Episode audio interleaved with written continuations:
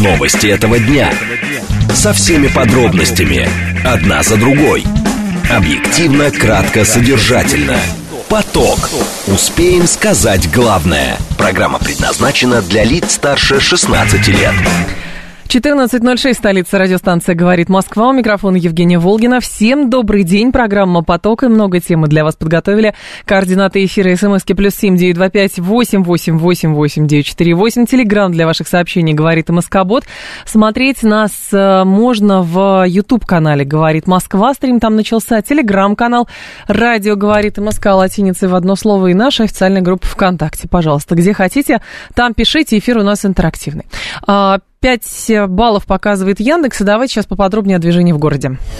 В движении. Основные затруднения я бы отметила на МКАД. Здесь будьте внимательны. Восток, э, внутренняя сторона.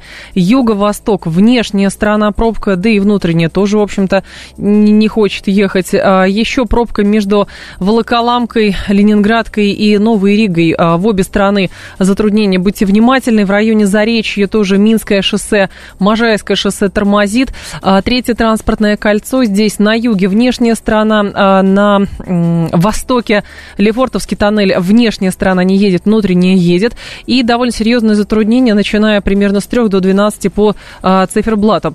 Еще Садовое кольцо, Люсиновская улица, здесь пробка есть. Ой, Пятницкая улица, прошу прощения, Люсиновская, а Пятницкая улица.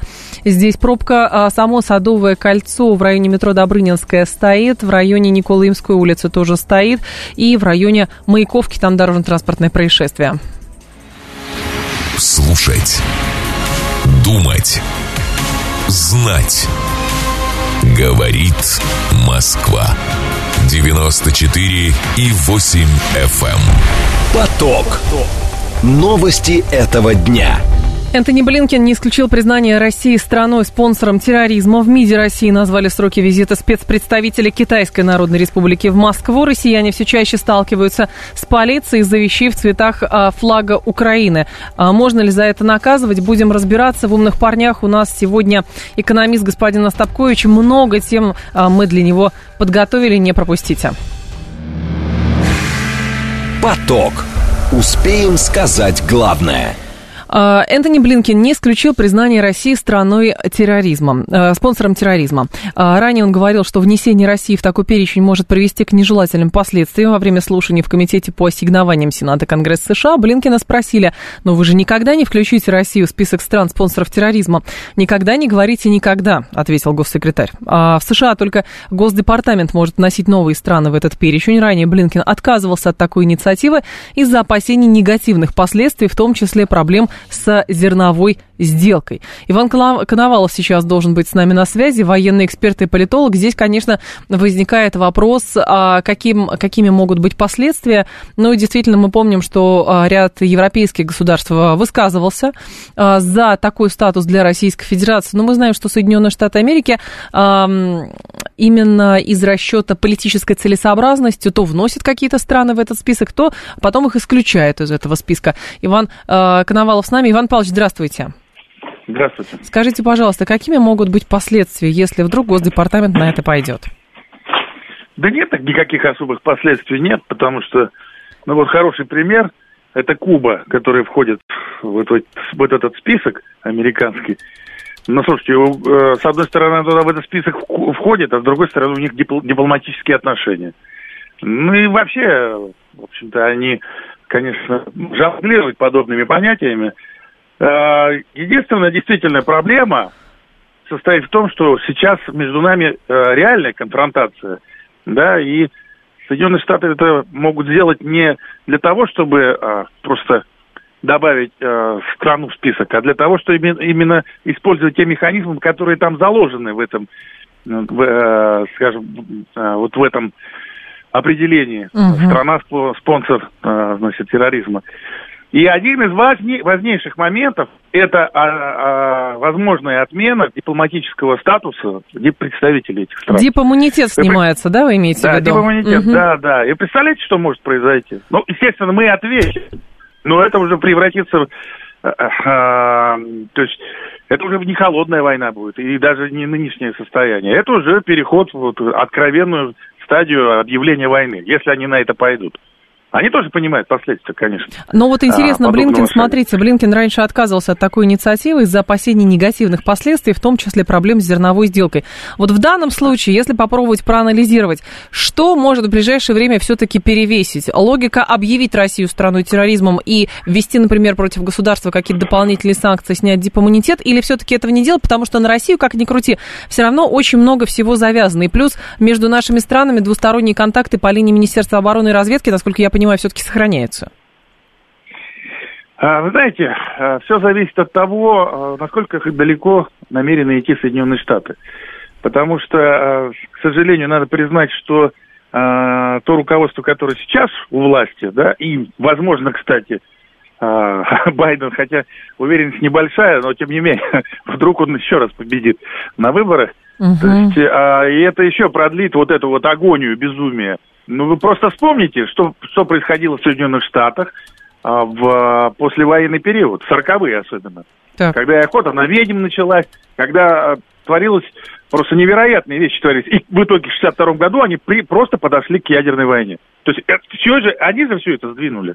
Поэтому, знаете, а, здесь, а, исходя из того, что вот нужен им этот вот закон там, о, о, о стране спонсоре терроризма, а, для чего тогда? Если они реально хотят это как еще один инструмент получить, ну тогда действительно, это серьезно. Тогда mm. получат а, ответка, потому что наша ответка тоже будет очень серьезной. А какая у нас будет ответка? Ну, нота ну, протеста или что? Понятно, что зеркальная. Во-первых... А, как? а у нас нет такого списка? Мы, во-первых, можем страну... Во-первых, США стоит уже, с моей точки зрения, объявить такой страной. Потому что, уж извините, кто спонсор терроризма мирового, так это Соединенные Штаты. Доказательств этому безмерно. А, создание Аль-Каиды и спонсирование ее. Запрещенный, Создание да. ИГИЛа нас в стране, и спонсирование его. Создание различных группировок на территории Сирии, террористических, и спонсирование их.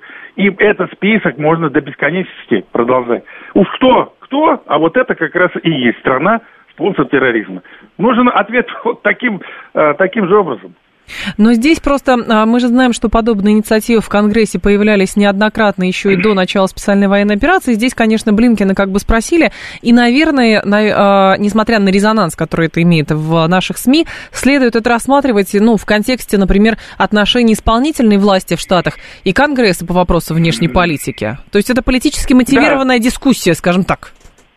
Безусловно, э, это, это так, конечно, но я бы еще добавил, что здесь еще есть личностный фактор, да, господина Блинкина, у которого вечно испуганные глаза, он каждый раз отвечает, я ничего не знаю. Он в ужасе все время мечется, знаете, такой запуганный заяц.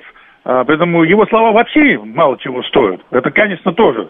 Но э, если мы говорим о том, что будут, как они будут рассуждать, то, угу. понимаете, варианты мы должны просчитывать все. Варианты просчитывают все. Да, Иван Павлович, спасибо большое, я вас благодарю. Иван Коновалов был с нами, военный эксперт-политолог. Говорит, нам бы нужно, конечно, признать их страной спонсором терроризма. Вот, ну и тогда хорошо, у нас будет вза- взаимное признание. Мы признаем США спонсором терроризма официально, но да, а какой у нас есть инструмент тогда? Вот что мы делаем дальше? Просто эмоционально объявляем, что США, а, значит, э, там и так далее спонсируют э, э, террористические организации, но вот дальше дискуссии в рамках парламента или ток-шоу в телеви- на телевидении, кажется, никуда не идет. То есть тут за этим должны последовать какие-то довольно жесткие рестрикции. А, и слушатели спрашивают, а какие все-таки санкции вводят против стран, если страна объявляется спонсором терроризма. Так, я вам сейчас скажу, а, какие санкции. Значит, официальное признание страны спонсором терроризма позволяет администрации президента США делать следующее. Ввести против государства дополнительные санкции, ограничить или запретить продажу оружия, а также товаров и технологий двойного назначения, отказать в экономической помощи, снять дипиммунитет с представителей страны, а, и, соответственно, вот э, это единственное что. Но специалисты по санкциям, например, э, говорили неоднократно, когда такая дискуссия возникала, что вот там страны выступают а давайте мы Россию признаем страной спонсором терроризма и так далее. Ну, что тут будет, по сути? А, тут э, будет мало добавленной стоимости, потому что ключевые какие-то ограничения в области финансов и торговли уже введены. На это неоднократно обращал внимание Иван Тимофеев, генеральный директор Российского совета по международным делам. Вот по их телеграм-каналу «Санкции экспертизы», в частности, я это читаю. А, возможности экономического сотрудничества России и США закрываются тогда практически полностью просто автоматом. Тоже касается человеческих контактов. Не случайно я обратила внимание господин Коновалов на то, что все-таки мало-мальски, но между нами сохраняется контакты. Контакты по обмену заключенными. Контакты, насколько мы понимаем, по, уров... по линии разведывательных ведомств. А контакты по уровню Министерства обороны, по линии Министерства обороны и Пентагона. Это все есть. И поэтому можно, конечно, шашкой махать и сразу друг друга объявить э, спонсором терроризма и поликовать некоторое время, но потом технически как работать. А работа, как ни крути, она все равно ведется. А что здесь еще? Интересного. Сейчас даже а, можно найти. А, да, что отдельные члены Палаты представителей Сената могут набирать, конечно, на этом политический капитал, и они это делают.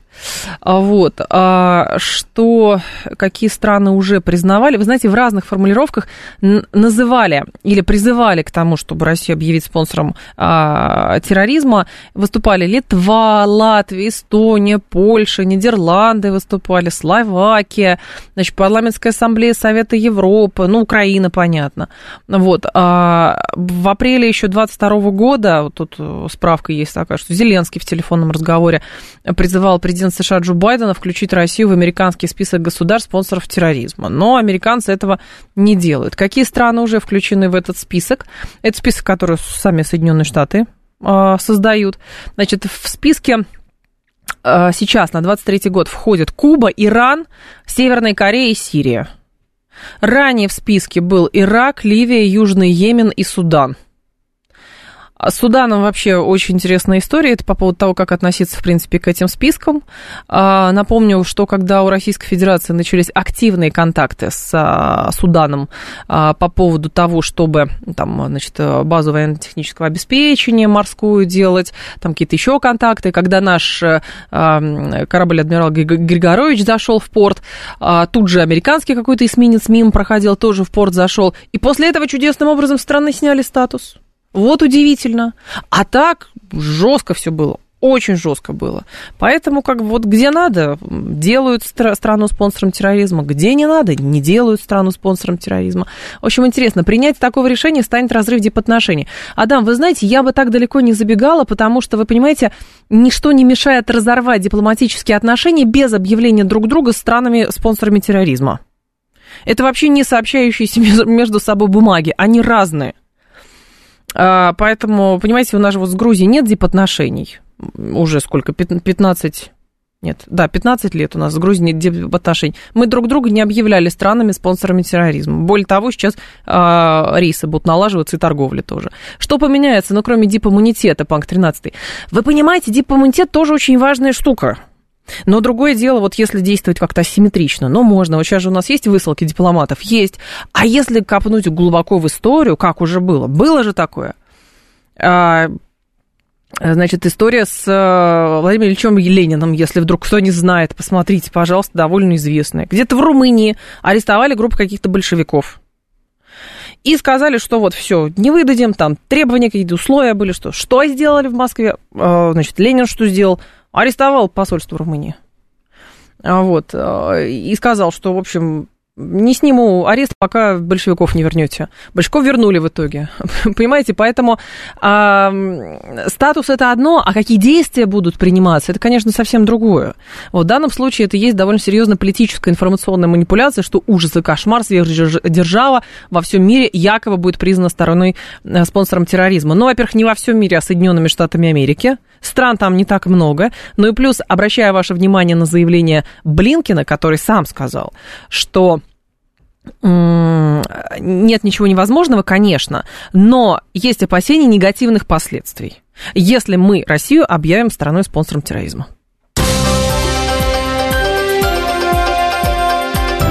Внимание! Говорит Москва. 94 и 8 FM.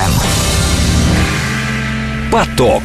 Успеем сказать главное. В МИДе России тем временем назвали сроки визита спецпредставителя КНР в Москву. Ли Хуэй прибудет в российскую столицу к концу месяца, заявил зам главы внешнеполитического ведомства Андрей Руденко. Он завершит ознакомительный визит в Киев. После этого по программе Берлин, Париж, Варшава.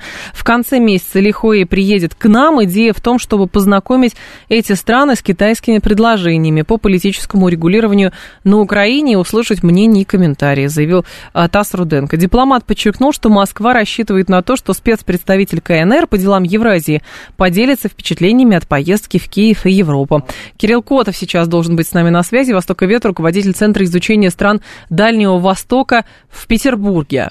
А, возникает, конечно, момент, а, вопрос, что это будет за визит, и самое главное, а, ведь, значит, Лихуэй завершает ознакомительный визит в Киев, После этого он поедет в Берлин, Париж и Варшаву. Может быть, на дипломатическом языке, конечно же, это называется ознакомительный визит. Но мы все понимаем, какое внимание сейчас а, приковано со стороны европейских государств и Соединенных Штатов Америки к Китаю, в условиях взаимоотношений сейчас а, Си Цзиньпиня и Владимира Путина, но и в условиях того, что все-таки европейцы и американцы хотят получить от Китая в контексте Украины. А, Кирилл, здравствуйте.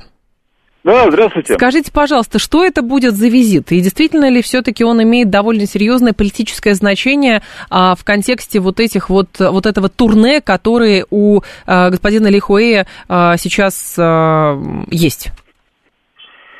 А, вы знаете, Соединенные Штаты Америки и ЕС, они желают э, перетянуть Китай на свою сторону – дав Китаю понять, что, грубо говоря, вы не с тем дружите.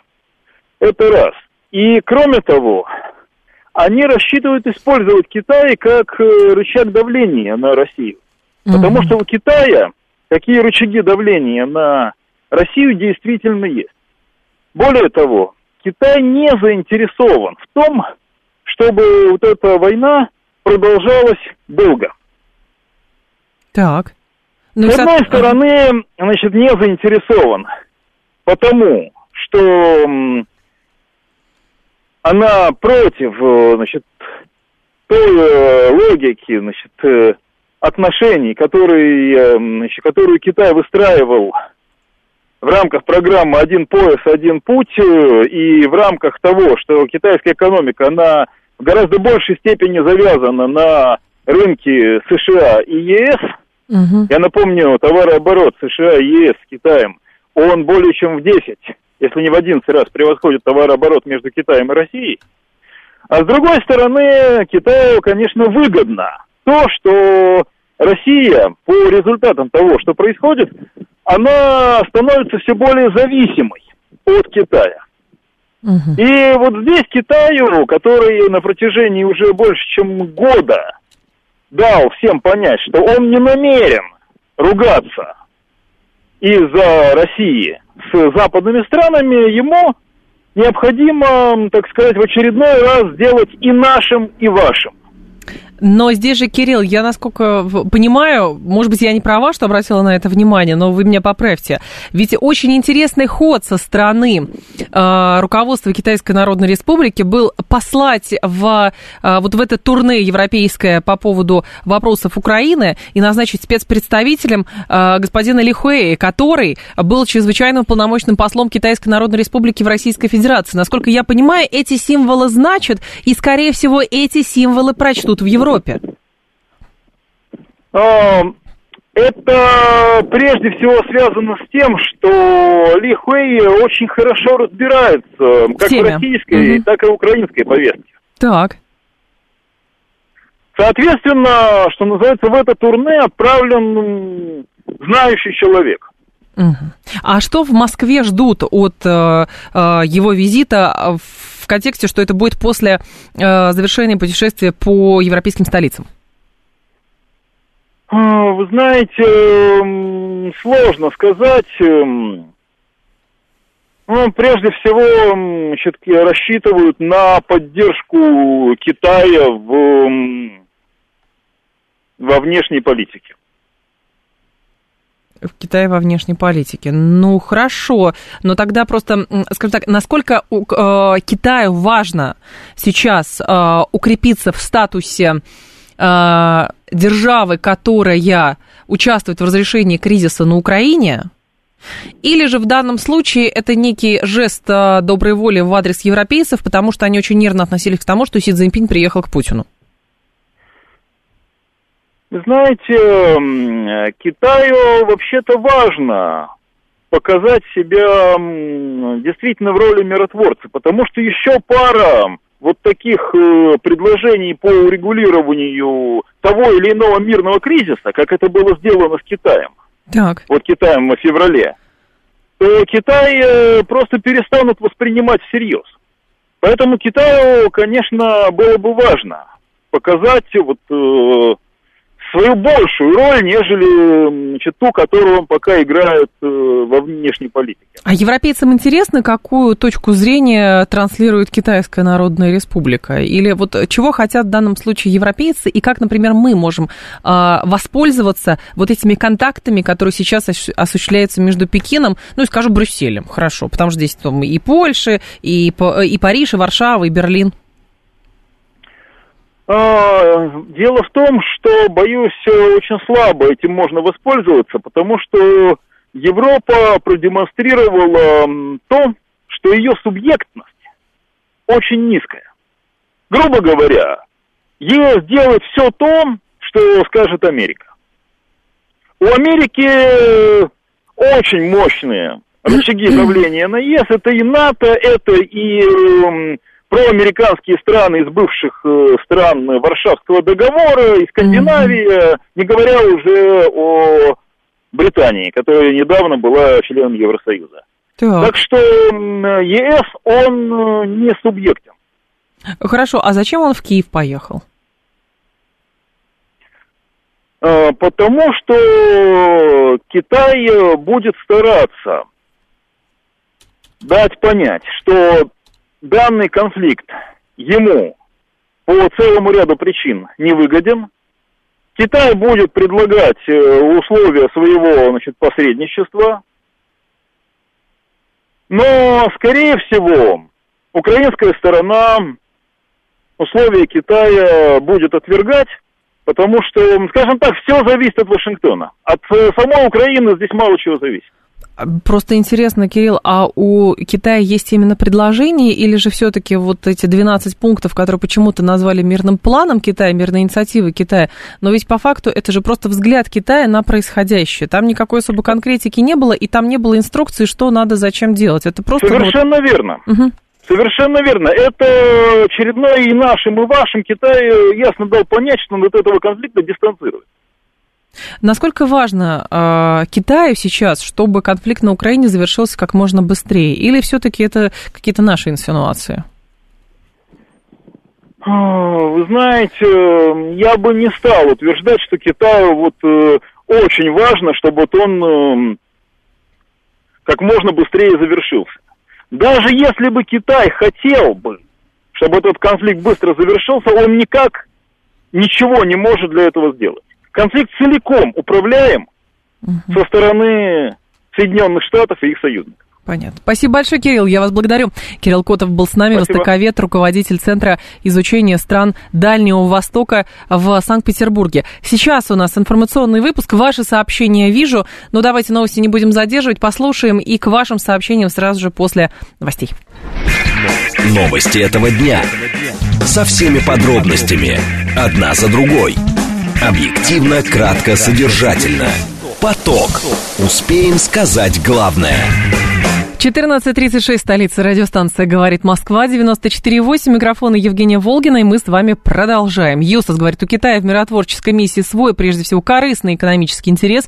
Пекин не хочет терять рынки, прежде всего, Евросоюза и США, и сам не хочет уходить с этих рынков.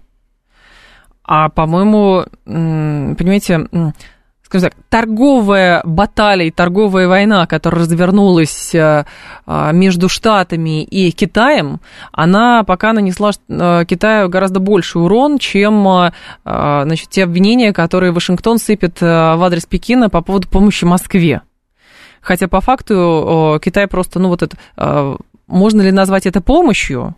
То есть э, нету э, никаких санкций, но и вот прям такого крепкого экономического союза, да, он, конечно, есть торговые потоки э, тоже налаживаются, вот, но вопрос, что больше урон приносит. Это не символ, то, что этот человек работал в России, теперь его послали в, значит, в Киев на переговоры, а потом в Европу. Пекин послал в миротворческое турне дипломата со знанием региона. Совершенно верно, Юстас. Но еще мы знаем, что что все-таки Китай – это страна, которая очень умеет оперировать символами.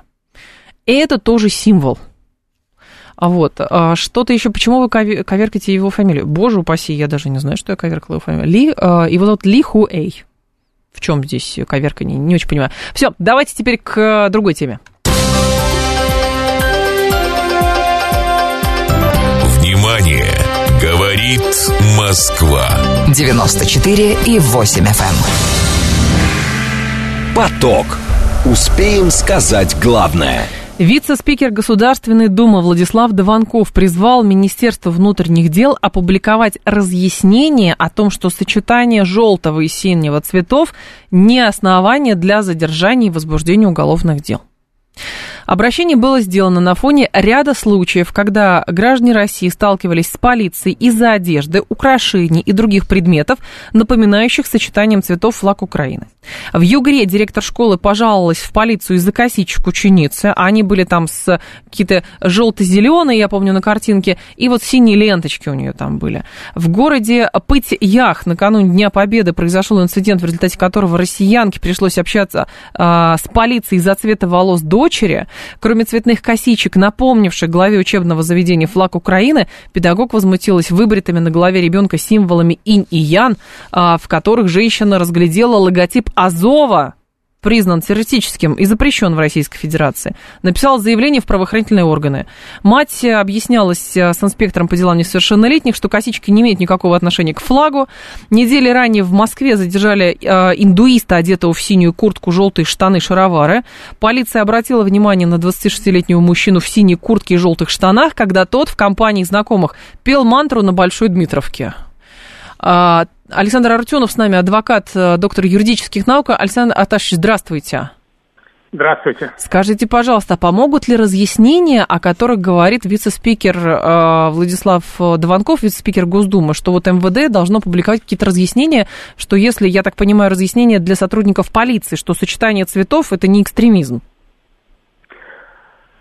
Да вы знаете, кроме господина Дованкова, еще и а пресс-секретарь президента сегодня сказал, что МВД должно дать разъяснения соответствующие по этому вопросу. Но на самом деле я считаю, что вообще-то разъяснение должна дать Генеральная прокуратура, поскольку у нас прокуратура надзирает за законностью. Я думаю, что прокуратура генеральная оперативно этот вопрос нам разъяснит. Александр Анатольевич, а ну, в целом разъяснение нужно давать, потому что это скажем так, самоуправство или э, какая-то странная логика в головах э, правоохранительных органов, или вот этот директор школы, которая решила настолько бдить все, что ей здесь Азов, там Украина, там еще что-то. Или как это? Это нигде же у нас нет никаких законов, которые бы прописывали, что сочетание таких-то цветов ведет э, к, к наказанию. Да, вы правы, нет. Нет таких законов, это не запрещено это не запрещено, поэтому я думаю, что, мягко говоря, у директора школы проблемы с ментальным здоровьем, ну, это ее проблемы.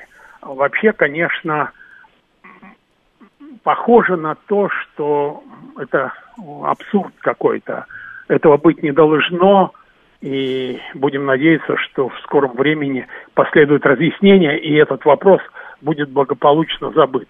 Александр Наташевич, но все-таки вот если человек так случилось, что вот человек идет, и к нему вдруг подходит сотрудник полиции, или же на него, ну, не знаю, озлобленный сосед пишет, и вот ему не нравится, что у него, значит, не знаю, там, э, какое-то сочетание цветов подозрительное с точки зрения соседа. Как вести себя сотру... Э, вот человеку, э, к которому обращается полиция и говорит, что-то у вас какие-то цвета неправильные. Ну, я просто не знаю, как это ведется у них дискуссия, но вот ему предъявляют за цвета ну, нужно в спокойной форме сказать, что в этом нет ничего незаконного. Вы не имеете права привлекать меня к юридической ответственности. Скажем так, если пригласят пройти в участок, что называется, то можно пройти, можно даже, дать, даже написать объяснительную и указать, что это просто э, случай, что ничего в этом э, преступного или незаконного нет, и что, например, в этом году, насколько мне известно, желтый цвет, он стал модным. Это модный цвет этого года. Ну и представьте себе, что человек надел, допустим, футболку желтого цвета и синие джинсы, и что, значит, он каким-то образом э, дискредитирует э, специальную военную операцию. Да нет, конечно, это абсурд, на мой взгляд. А, но почему такие случаи, Александр Тарч, как это возникает? То есть возникает некий прецедент, и я понимаю, что государство должно на это реагировать. Либо реагировать, не знаю, придумывать какой-то закон, который действительно говорит, в условиях напряженного времени там нельзя на всякий случай сочетать цвета, а то вдруг это какие-то провокаторы, а мы не хотим провокаторов. Вот. Или же наоборот, разъяснять, что, ребят, давайте не будем заниматься каким-то сумасшествием, и все-таки э, сочетание цветов не ведет ни к чему. У нас же, понимаете, мне это напомнило историю с радугой. Помните, когда даже пытались придраться к тому, что у нас э, бывают какие-то десерты детские а, в разном сочетании, там, в сочетании цветов радуги. И это тоже у кого-то вызывало какое-то подозрение, отторжение и подозрение. требование наказать всех. Да. Ну, это ведь прошло. Прошло нынешняя ситуация закончится благополучно, я думаю, что никому придираться не будут. Но вы знаете, я просто, э, вот как гражданин России, да. извините за высокий слог, я бы, например, вот в настоящее время никогда бы не надел надежду, одежду, которая сочетает желтые и синие цвета. Ну, зачем? Зачем? Просто как гражданская позиция вы имеете в виду? Да, да. То есть конечно. не то, чтобы полиция придралась, а просто как вот, чтобы не было никаких отсылок, скажем так, да, или подозрений в отсылках? Чтобы ко мне не придрались на улице. А, чтобы не придрались на улице. правоохранительных органов, да. Сотрудники правоохранительных ну, Вы понимаете, угу. ведь человека могут доставить э, в участок, я говорю, ну, в отделение полиции. Там э, могут потребовать у него написать объяснительный. Да, он, конечно, может сослаться на статью 51 Конституции Российской Федерации и отказаться давать какие-то объяснения. Но, угу. тем не менее, вот ему придется ехать или идти в, в участок, в отделение полиции. Там он потеряет свое время ну, ему это нужно, человеку зачем это нужно? То есть на всякий случай перестраховаться. Да, спасибо Конечно, большое, Александр Арташевич. Я вас благодарю. Спасибо большое. Александр Арутюнов был с нами, адвокат, доктор юридических наук. Правда, сейчас, понимаете, может быть эффект Стрейзанд. Если у нас были прецеденты, что директор в школе пожаловалась на девочку, у которой были э, вот эти косички, значит, вплетены в них ленточки или нитки, не знаю, что, какой-то желто-зеленого и синего цветов.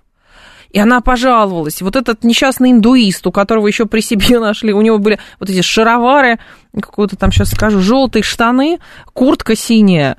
Еще у него нашли э, веганскую книгу, в которой содержались рецепты украинской кухни. В результате у него забрали одежду, пришлось сидеть в участке в трусах, пока знакомые не принесли сменные вещи. 17 мая в отношении мужчин должен состояться суд. Вот, то есть понятно, всякое может быть, но есть опасения эффекта Стрейзен, что э, так как были случаи задержания и э, разбирательства по поводу этого, то не получится ли так, что вот как ну вот из принципа кто-то возьмет и все. Он даже никак не относится вообще, есть такие люди, которые вообще никак не относятся ни, ни к тому, что происходит здесь, ни к тому, что происходит за границей. Но по факту, по факту так случится. И вот как здесь быть? Вот что здесь делать? А, вы слышали адвоката, который говорит, что все-таки прежде всего нет такого закона, который запрещал бы носить цвета определенных, э, определенные цвета или сочетание определенных цветов. Но вот у нас была история с радугой, помните? Теперь у нас история с э, э, желтым и синим цветом, с, справедливо. Мне тут кидают, значит, шведский флаг. Это вообще, да, тоже. Вопрос, что делать с посольством Швеции теперь. А, кто-то говорит, сейчас, где же сообщение было, что же мне теперь желтенькую кофточку синей юбкой не надеть? Пусть теперь штрафуют небо за то, что оно, а, там же солнце желтое, а, говорит 074. Вы понимаете, ну, есть невротизация. Вы же понимаете, да, что есть определенная невротизация. С учетом того, что за границей, к примеру, выступают некоторые артисты, и вы видели, что они а, там, надевают браслеты в сочетании цветов украинского флага, вот еще что-то. То есть они как бы обозначают что-то. И, видимо, у нас тоже вот этот общий фон невротизации присутствует, и кому-то может показаться, что, оказывается, надеть цвета в таком сочетании – это отсылка к Украине, а значит, он что, поддерживает Украину. Но тогда, простите, я сразу вспомнила запрещенную еще одну организацию, у которых были красно, красно-черный флаг, по-моему, у них был. Она запрещена у нас экстремистская, террористическая, страшная организация. Вот. И вот это сочетание цветов, понимаете, тоже к ним вопрос. А что-то там разное можно, а вот такой пыльно-серый цвет тоже же может отсылку дать к чему-то. Или дальше можно пойти, что, значит, определенные марки одежды не носить, потому что, ну, ярлычки тоже, вот если бы ярлычки проверяли, то есть до сумасшествия можно дойти. То есть, очевидно, проблема есть. А проблема это, скорее всего, следствие некой невротизации общества, что везде все ко всем с подозрением относятся – вот, и на всякий случай не нужно. И, кстати, Александр Артюнов сказал, что на всякий случай просто вот избегайте такого сочетания цветов, чтобы не было проблем. Ну, то есть их и так не... странно за что вот привлечь по такому. Вот, но по факту лучше не надо. Канадцы, лесорубы, хоккеист, красно-черная форма, говорит Сергей. Даже если кто-то надел демонстративно, доказать умысел или действие сложно, на мой взгляд, говорит Адам. Если покопаться, то можно. Понимаете? Но лучше на всякий случай не надо. А, едет голубой электробус, и номер у него, ну нет, у них номера не желтые. Запретить футбольную команду Ростов еще, у них тоже цвета желто-синие, говорит. А, значит, а, наш слушатель Александр, и несколько мне тоже человек кинули, меня спрашивают, почему я болею за... Я не болею за... Я вообще не болею ни за какую а, команду. А если я сейчас в... А, вы увидели... Вот понимаете, к одежде как... Сергей открыл а, YouTube канал, говорит Москва, включил поток, увидел, в чем я одета сейчас, и увидел в, в символе, который вот у меня, у меня на майке, увидел, что это как будто динамовский значок. Это не динамовский, это вообще другое, понимаете? То есть, получается, это веет в воздухе. Ну, просто вдумайтесь, это веет в воздухе. Сергей сейчас мне предъявляет, что я за «Динамо» болею. Я вообще не, не разбираюсь в футболе. Пожалуйста, у нас есть отдельная программа «Голевая передача». Вот ребятам, пожалуйста, все вопросы по поводу футбола. Так, еще флаг Украины не запрещен. Не запрещен но цвета вызывают подозрения. Икея, если бы не ушла сама, ее бы уже привлекли за цвета рекламы, говорит Елена. 7373948. А, Всем толерантным советую с триколором сочетания одежды съездить на а, Украину, говорит 122-й. Триколорное сочетание одежды. Это сложнее сочетать. Вы знаете, вот наш триколор действительно сложнее сочетать. Алло, здрасте, алло. Добрый день, Олег Москва. Пожалуйста, Олег. Вы знаете, да, по поводу цветов... Да. Э, и моя и, как бы теория такая, что вы на цвет, э, цвет для вас имеет какое-то значение, пока вы на него обращаете внимание. Ага. Вот вас как бы, да, вот, ну, вот сейчас вот, условно говоря, я уж утрировать буду, вот на улицу вышли, все кругом зеленое. Так. Ну что, у нас это что, по засилию исламизма будем сейчас подводить под эту историю? Но это, знаете, как в черное, то есть если бы раньше, помните, с подозрением относились к людям, которые одеты это, во все это, черное, на фоне того, когда были в Москве вот всякие там атаки смертников, помните? Ну, Тоже было, но не задерживали, правда, да. Это восприятие человека. По поводу этой преподавательницы, которая написала туда кляузу, она это сделала только ради того, чтобы ее потом не притянули за то, что она где-то что-то не отследила. Перестраховать, я же говорю, это невроз, да, это да. общественно невроз, скорее всего. То есть одни действительно ну, хотят, может быть, э, э, как-то продемонстрировать э, там, принадлежность какую-то, а другие вообще не ведаю ничего, но их тоже могут на всякий случай. Потому что а вдруг... И вы поймите, да, и вот люди, которые это, ну, вот мы реагируем на эти цвета, а люди специально будут это ипотировать. Мы не будем на это внимание Я вот опасаюсь эффекта Стрейзен, честно говоря, что это, это может быть. Ну, просто я считаю, вот мне, вот, например, по, по, по- по барабану, кто в какой одежде, какого цвета ходит, я абсолютно на этом не зацикливаюсь. Ну это, ну, это вы такой человек. Спасибо большое. А кто-то видит в этом скрытые символы. Понимаете? Ну, кругом же, кругом могут быть какие-то там вражины там и прочее. Какие-то скрытые, знаете, такие есть подстрекатели скрытые. Они как бы нигде, но они вот тоже есть там. А за что ты меня привлечешь? Ни за что. Ну, вот этот индуист несчастный, вот у него там шаровар не те, это не... А может быть, на самом деле так решил одеться. А может быть, он вот свою позицию так, а, значит, э, выказывал. Не знаю. Если обращать внимание на цвета, тогда нужно запретить радугу. Еще желто-синий тоже запретить, потому что цвета флага Украины. Тогда лучше все сочетания цветов запретить, говорит Сергей. Сочетание цветов. А во что одеваться? Ну вот во что и как одеваться? Понимаете? А, а, а разные сочетания цветов. Может быть. Так, еще чем мы отличаемся? Они арестовывали за русский язык, а мы за шмотки арестовываем. Говорит, вот здесь не надо уподобляться а, охоте на ведьм, которая развернулась на Украине. Так, не надо уподобляться тем, кто, значит, пытается там в Молдавии, помните, слушатель писал, за георгиевскую ленточку тоже арестовывают. Не надо никому уподобляться, давайте действовать спокойнее. Хорошо бы действовать спокойнее, конечно, хорошо бы. Вот, но, видите, разъяснение просит от МВД. В данном случае наш адвокат говорит, разъяснение должно быть от прокуратуры, но ни одного закона, который бы у нас преследовал за сочетание цветов, нету.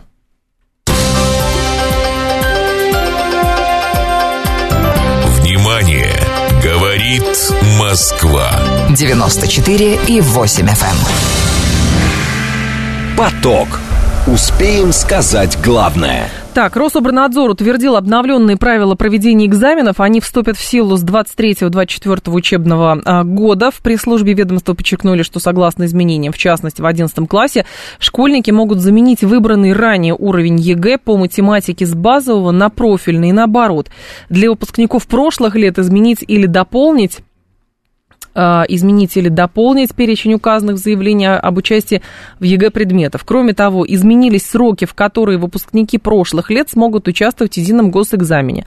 Со следующего года сдавать его они смогут только в резервные сроки основного периода проведения экзаменов. А, Денис Фомин-Нилов с нами, член общественного совета Минпросвета, кандидат исторических наук. Денис Валерьевич, здравствуйте. Да, здравствуйте. В чем все-таки обновления? Насколько они серьезные? Вы знаете, конечно, это такие небольшие тактические обновления и улучшения, которые происходят достаточно регулярно в части государственной итоговой аттестации школьников, а, с- и с ОГЭ, и с ЕГЭ практически каждый год поступают определенные замечания, предложения от общественности, от тех, кто считает, что их права ущемлены, или тех, кто считает, что что-то не так, неправильно работает. И, соответственно, Рособорнадзор и Министерство просвещения, как а, федеральные органы власти, ответственные за проведение ГИА, они реагируют на вот эти а, общественные запросы, претензии, замечания и, по сути, залатывают те или иные Мгм. дыры, пробелы, какие-то недоработки. И, ну, со стороны, конечно, это выглядит немножко странно, потому что мы же понимаем, что вот если правила игры есть, вот как в шахматах, то было бы странно раз в год эти правила переписывать, дописывать, исправлять. Но, с другой стороны, ну, так, так, так уже сложилось исторически. Ну, просто интересно, Фактически что... Каждый год надо что-то дорабатывать. Надо что-то Что-то дорабатывать. улучшать. Но в целом, Денис Валерьевич, как вы оцениваете все-таки сейчас уровень а, именно разработки дополненности единого госэкзамена? Потому что каждый год в мае или в апреле даже Рособорнадзор говорит, что значимых изменений не будет. А, Миноборнауки говорит, Минпросвет говорит, мы отменять а, ЕГЭ не будем, несмотря на многочисленные просьбы. Это единственный способ там, побороть коррупцию и прочее, прочее. Но при этом дискуссия не утихает, что ЕГЭ очень сильно, формат ЕГЭ невротизирует школьников, отбивает тягу к учебе, ну и плюс не становится эталоном а, для проверки знаний. Поэтому вузы вводят профильные экзамены.